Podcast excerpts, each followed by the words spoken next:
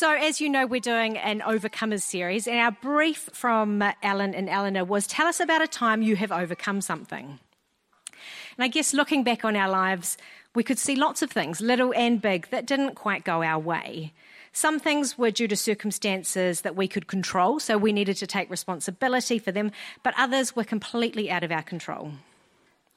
So, this Overcomers series is a testimony based series, and in every testimony, there is a test. Otherwise, you just have a moany, and we all know there's enough moany Christians out there. So, our purpose today is not to moan at you, but to show you that in both the good times and the bad, that God is there and He has us in the palm of His hands, whether we feel Him or not. In fact, I'm always reminded of that on Easter Saturday. You know, we, we remember Good Friday when Jesus died on the cross, and we celebrate Easter Sunday when he rose again. But I always, every Easter Sunday, uh, Saturday, I reflect on the fact that the silence of God doesn't equal the absence of God. And he is with us in the good times and the bad. So today, Andre and I are going to share few times that have been tough for us. And even though we couldn't always feel God's tangible presence with us every step of the way as we journeyed through these challenging times, he was with us. So let me just pray now. Father God, I thank you that you are here. Lord, I thank you that you're in this place. And Lord, I thank you that you journey with every single one of us, Lord, through whatever we're going through. And that you see every person here tonight and you know what journey they're on. Thank you, Jesus. I pray that you'll speak through us tonight. Amen. So, Andre and I got married 15 years ago, and there we are. Andre's got a bit more here, and I've got a few less chins, but those were good days. But these are good days too, praise God. Um, and a couple of months after we got married, we headed off on our OE. Um, we backpacked through Southeast Asia for a couple of months before heading to London to get jobs to earn enough to, for our next phase of travels. We arrived there right at the beginning of the global financial crisis. So getting jobs was a challenge. We both had a few awful jobs before we managed to find work that was fulfilling and that we enjoyed. We lived as frugally as we could so as to save as much as possible. We walked or ran everywhere we could rather than taking the trains. We ate potato salad for dinner nearly every night as it contained the cheapest ingredients that we could find. Uh, we bought a one litre bottle of shampoo for 20 pence because it was the cheapest. I hate to think what was in it. We lived in a dive of a flat with actors and comedians, so people more broke than us. Um, and we had a cold shower that we could feed with coins if we wanted a hot one, but we didn't do that. It was riddled with mice. We washed our dishes before using them, as mice were all through the kitchen. Since home was not a haven, we worked every hour God gave us and saved like mad so that we could move out of there. We lasted only a month in that place before, thank you, God, we managed to upgrade our accommodation to a place in a flat with no rodents. It was heaven. Our room was tiny, just a double bed pushed up against two walls, and about this much space at the end of the bed, and maybe this much on the other side of the bed. But it was all we needed. We were happy. After a winter in London, we bought a VW camper van, and I've got a photo of it. There we go. There's Andre with our van. That became home for us. Um, so we kissed our jobs goodbye and headed off on our travels again. We had an amazing trip. We had some of the best times of our lives, did some of the craziest things we've ever done, and had some of the worst times of our lives we didn't have much of value. This was back in the olden days before smartphones and tablets and GoPros and all of those things.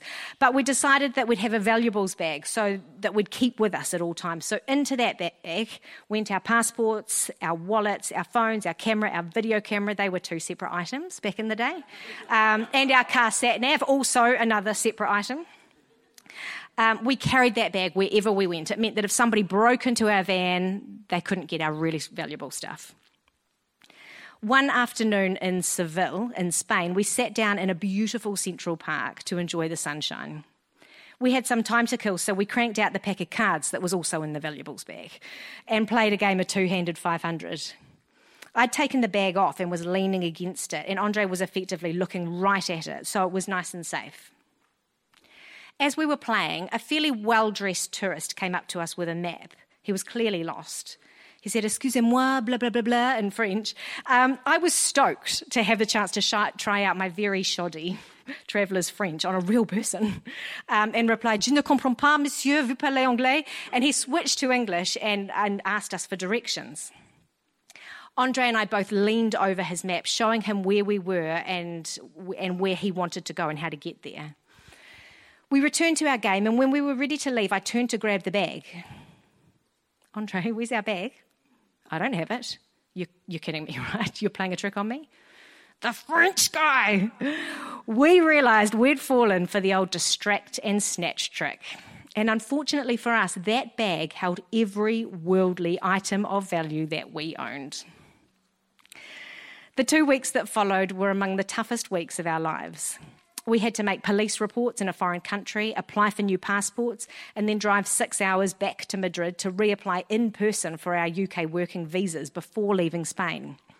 It seemed there was always a festival or a siesta, or we effect- so we effectively camped out at the British consulate for a couple of weeks. In the midst of this, we were joined by a friend who wasn't in a particularly good headspace after she'd had a tough couple of months and she needed a lot of TLC and piecing back together. Anyone who knows me knows I'm not the most pastoral person, so I found it quite challenging. And then she announced that she was planning to travel with us for two months. And we were like, crikey, we're in for a tough few months. God, give us strength. We were watching our hard earned money trickle through our fingers as we waited in limbo for our travel paperwork and tried to piece our lives back together. We'd budgeted a thousand pounds per month for the two of us to live and travel on, and we were watching months shave off our travel budget as we tried to replace the items we'd had stolen from us. Eventually, the British consulate was able to finalise the processing of our replacement visas at the end of a day on a Friday. So we raced back to our van and hit the road, eager to get out of Madrid and desperate to make up for the lost time. We headed straight for the coast, determined not to stop until we got to Barcelona. At about 1 a.m., we were driving on the motorway. Our friend was asleep in the back of the van, so Andre and I were enjoying some quality time, reflecting on the previous couple of weeks and thanking God for looking after us through all our dramas and thanking Him that they were now behind us. Life was looking up for us again after a couple of weeks of battling. Suddenly, our trusty van overheated. I couldn't believe it we finally felt like we were making progress, and something else came to knock us back. Something that looked like it was going to chew up a whole lot more of our precious time and money. As I stood on the side of the road in the wee small hours of the morning, while my amazing husband took a look at the motor by torchlight, I must admit my internal conversation with God was honest, but not particularly polite or respectful. It was all, where are you, God? What the heck are you thinking? We've just fluffed around for a couple of weeks when we could have had the van looked at. But no, this had to happen right when we thought our problems were behind us and we were trying to make up for lost time. then God totally humbled me and brought to mind one of my old memory verses from when I was a kid. It's found in 1 Thessalonians 5, verse 18. Give thanks in all circumstances, for this is God's will for you in Christ Jesus. I just had to laugh. It was either that or cry. I couldn't quite get my head around it. I'm to give thanks because this is part of God's will for me. Stink plan, God, but okay, I'll give it a go. Thank you, God, for good health, but I've been so stressed I haven't slept for days. Thank you, God, for good friends, but the one in the back seat of our van is a pain in the neck. Thank you, God, for a great family. It's just a shame they're all on the other side of the world. Thank you, God, that you have a plan for my life, but I could do with a bit more favour right now. Yep, I had it down. But I didn't really. However, as time went on and I practiced giving thanks more, a change occurred in me. I stopped adding my ifs and buts to the end of my thanks. I started to mean it more. Over time, a real, deep, genuine gratitude to God grew in me. I became less of an entitled brat and more genuinely thankful. It seemed everywhere I looked, there was so much to be thankful for. I was on this amazing adventure with my wonderful new husband. We were able to share these incredible experiences together and tackle challenges together as a team. Life was awesome, and I had so much to be thankful for. It didn't mean our troubles disappeared, but my perspective on them certainly did. We didn't know it at the time, but the van overheating in that moment was the beginning of months of motor issues. We visited mechanics in nearly every country in Europe, and I've got a slide. There's, um, there we go. There we are, two different mechanics, one in Italy, and then, and then the other one's on the back of a tow truck in Turkey. We ended up having the motor fully reconditioned, which helped but didn't completely solve the problem. But it meant we met a whole bunch of locals that we never would have met and had a whole bunch of experiences that we never would have had. There we are with some of the locals, some of our friends. Um, that we never, if we'd stuck to the tourist trail, none of this would have happened. Thank you, God. We limped around Europe in our van, which was home to us. It got so bad at the end that Andre would be up the front driving, and I'd be sitting in the back where the motor was, pouring bottles of water directly into the cooling system as we drove we got to the point that we just had to cut our losses and ditch the van, which was heartbreaking as it was the end of a dream, but it was character strengthening. Thank you, God. With an attitude of gratitude, I was constantly counting my blessings, and nothing seemed impossible for God and me to handle together. These challenges contributed to the adventure, and I was able to genuinely give thanks in every situation. It says in James 1, verses 2 to 4 Consider it pure joy, my brothers and sisters, whenever you face trials of many kinds, because you know that the testing of your faith produces perseverance. Let perseverance finish its work so that you may be mature and complete, not lacking anything. Now, I don't think I'm quite at the pure joy phase. I'm a work in progress. And there are definitely times I can let my circumstances get me down. This verse doesn't necessarily mean that we enjoy tough times, but changing our perspective on them can make the journey through challenges so much easier. And the person who benefits the most is us. Being grumpy and discontented and down on the world is exhausting. And nobody really wants to spend time with somebody who's wallowing in self pity. We'd all rather spend time with people who are fun and upbeat and have a positive and thankful attitude towards life. Now, I'm not, I'm definitely not trying to minimize whatever struggle you're facing now or whatever hurdles you may have had to overcome yourself. I'm not trying to say, chin up, paste on a smile, and off we go. Tough times don't last, but tough people do. Let's just soldier on.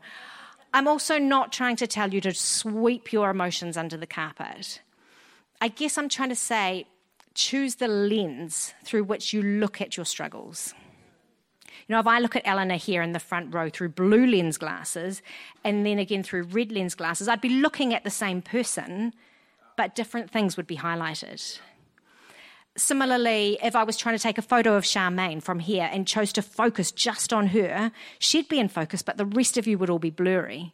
But by shifting my focus slightly, I can see Charmaine in a little more context and you'd all come into focus. I can't see everything. I can't zoom far enough out that I can see the whole world, but I don't need to. That's God's job. When we look at the world and our circumstances and our struggles through a thankful lens, with an attitude of gratitude, we can find an inner joy. And that's what will flow over into our interactions with others. If I was racing through the atrium and carelessly crashed into Victor carrying a tray of coffees to someone, coffee would spill all over the floor, right? And because Victor is really gracious and patient, he'd simply say, Oh dear, look at what has happened here. What are we going to do? Not to worry, I'll go and get a cloth and you just stand here and make sure nobody slips over on this mess. Now, why did Victor spill coffee on the floor? Was it because I crashed into him? No, he spilt coffee because he had coffee on his tray. If he'd had cups of tea, he would have spilt tea. When we collide with tough times, it's what's inside us that spills out. So let's determine to put good things in. Let's have a heart of gratitude.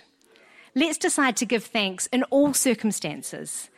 Let's find that joy when we're facing troubles so that when we do collide with problems, we're still a nice person to be around. This is a decision that I have to make constantly, sometimes on a daily basis. I have to choose to give thanks in all circumstances. It doesn't always just come naturally. There have been times in my life when I've grieved so deeply Somebody very close to me when I was younger battled clinical depression for many years before taking his own life. It was hard to give thanks in that situation, but I still had a lot to be thankful for. There have been other times in my life I've felt so vulnerable. I once spent two nights by myself sleeping on an airport floor in Bulgaria with no food, no water, and no money, but I still had a lot to be thankful for. There have been other times in my life I've felt so alone. I studied in Christchurch, and when I finished uni, I got a job in Christchurch, but all my mates found work in other centres across the country. All of a sudden, I had no friends in town, but I still had a lot to be thankful for. God has a plan. Sometimes we don't feel it, and sometimes we don't even feel Him. But the silence of God certainly doesn't mean the absence of God. And walking with Him is the best decision we can make. I want to leave you with a challenge before I pass over to Andre to give thanks in all situations, in all circumstances, like it says in 1 Thessalonians. It's a challenge for all of us. Not to approach him with our moaning and our shopping lists of things we want him to do for us, but to take time just to love him, to tell him what he means to us, to choose to see the daily blessings that he gives us, and to thank him for them. Life is so much more fulfilling when we do. And with God, we can overcome anything. I'd like to introduce you to Andre, my better half.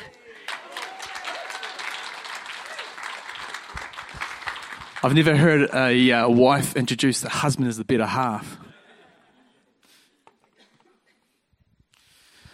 Rightio, hey, um, I just want to give you a bit of a understanding of, of some characters of myself um, before I sort of get into my story, and it sort of uh, explains a bit why I got into some difficulty. Um, I'm one who likes a challenge. I am an optimist, or some might say an eternal optimist. I can be quite an emotional character. I get excited very easily. And if you ever see me rubbing my hands like this, particularly last night in the rugby game, you know I'm getting excited. As well as seeing the best in a situation, I see the best in others and sometimes miss the things to be wary of. My wife thinks I suffer from time blindness. In other words, five minutes can become an hour very quickly. I'm a risk taker. When it comes to investing, I don't need everything figured out before I jump right in.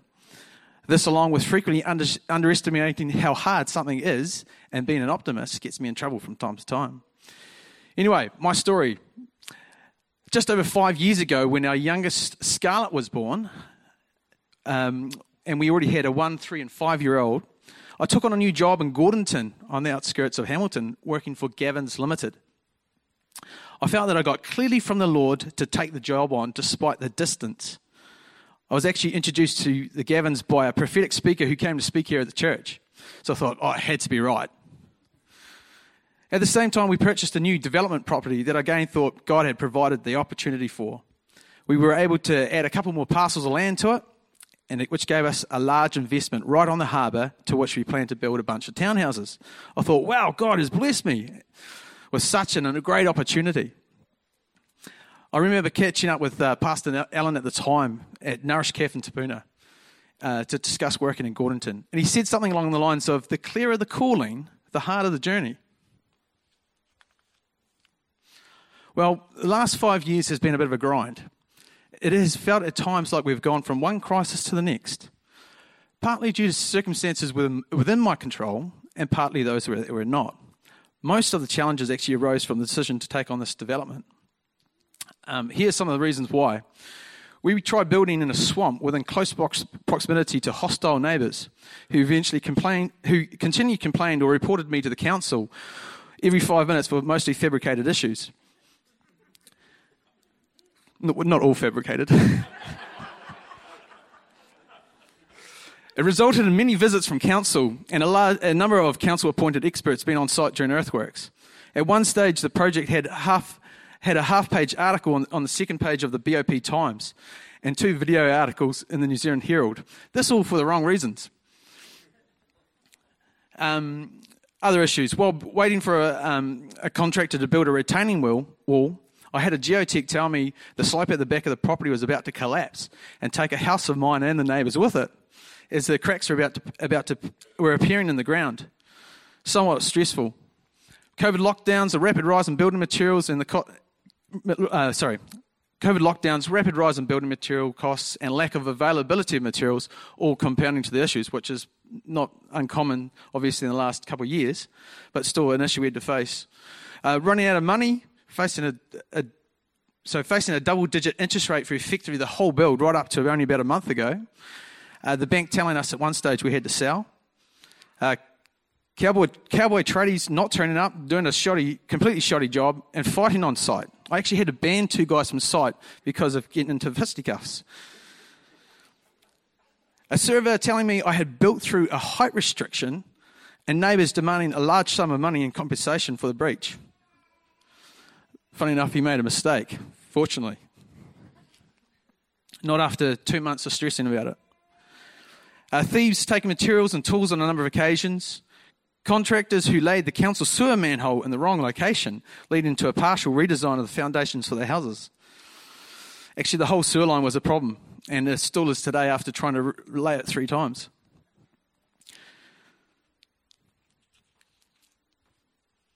And effectively, sort of looking back on it, it pretty much got to a point of burnout. But I want to say, by God's grace, we have managed to overcome each, each issue as it arose, and now are in a much better position today. My fundamental worldview is that God wants us to live in a life where we grow and prosper. I believe He wants us to see us, sorry, He wants to see us exercise the gifts He has placed in our lives. I believe He wants us to excel and achieve great things and become great people, people of influence for His glory. I think Genesis 1, verse 28 backs it up, where God blessed Adam and Eve and said to them, Be fruitful and increase in number, fill the earth and subdue it. Jeremiah 29, verse 11 For I know the plans I have for you, declares the Lord plans to prosper you and not to harm you, plans to give you a future and a hope.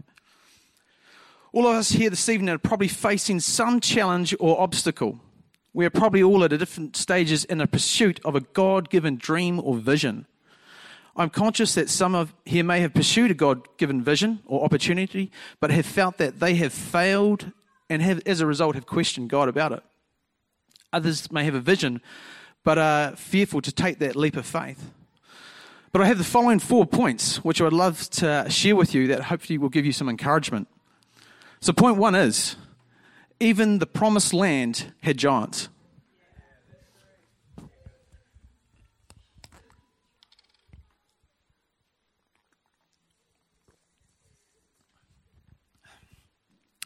God never promised us an easy ride in life, he, but He did promise to go before us, to be with us, to prepare the way, and that He will not fail us. Becoming a Christian, Christian for the early um, New Testament church meant that they were likely to be persecuted, and there are many Christians today that are still being persecuted for their faith. Take the Israelites as an example. They were rescued from captivity in Egypt and began a journey to a promised land, a land flowing with milk and honey. However, they got stuck in the wilderness for 40 years because they perceived there to be giants in the land and therefore were not willing to walk into the promise that God had for them. You can read about this in Numbers chapters 13 and 14. But here are some of the key verses starting in chapter 13, verse 1. It says here, And the Lord spoke to Moses, saying, Send men to spy out the land of Canaan, which I am giving to the children of Israel. From each tribe of their fathers you shall send a man, every one a leader among them. So Moses sent from them sent them from the wilderness of Paran according to the command of the Lord, all of them men who were heads of the children of Israel. Key point here is that they were leaders from each tribes. They were elite men. So they went into the land of Canaan and brought back massive fruit. One bunch of grapes took two men to carry it on poles between them. But what happened is we read on in, chap, um, in verse 27, when they, when they came back, all these spies that were sent into, into the promised land, they came back and they gave this report. They said, We went to the land where you sent us. It truly flows with milk and honey, and this is its fruit. Nevertheless, the people who dwell on the land are strong. The cities are fortified and very large. Moreover, we saw the descendants of Anak there. Anak was a giant. Then Caleb quietened the people before Moses and said, Let us go up at once and take possession, for we are well able to overcome it. But the men who had gone up with them said, We are not able to go up against the people, for they are stronger than we. And they gave the children of Israel a bad report of the land which they spied out, saying, The land through which we have gone as spies is a land that devours its inhabitants, and all the people whom we saw in it are men of great stature. There we saw the giants, and we were like grasshoppers in our own sight and so we were in their sight. So, in getting to your God given dream or calling, there will be obstacles. I can guarantee it. It takes a bit of wisdom to figure out if the obstacles are because we are not walking in His will or because we are, in fact, are in His will. Only you can figure that out through wise counsel. But don't be discouraged if you come up against giants. Uh, yeah. So, my second point is have a different spirit. Now, Numbers four, chapter 14, if we read on in verses 24, it talks about Caleb. Um, it says here, But my servant Caleb, because he has a different spirit in him and has followed me fully, I will bring into the land where he went, and his descendants shall inherit it.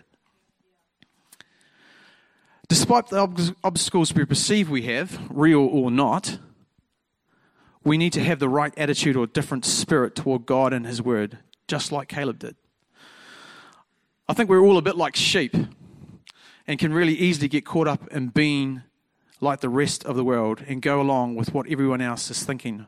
But Caleb, he had a different spirit and followed God's lead, leading completely, completely. He had the attitude and expectation that God had promised it and therefore God was faithful to fulfill it. Caleb was unwavering it takes a whole heap of guts to go up against what everyone else is saying, particularly when they're about to stone you. It would have been so easy to agree with them, but he didn't. For this, God rewarded him. Caleb didn't look at the problem, he focused on God and his promise. He had, a, he had a faith in God. He knew that all things are possible for those who fully trust in him.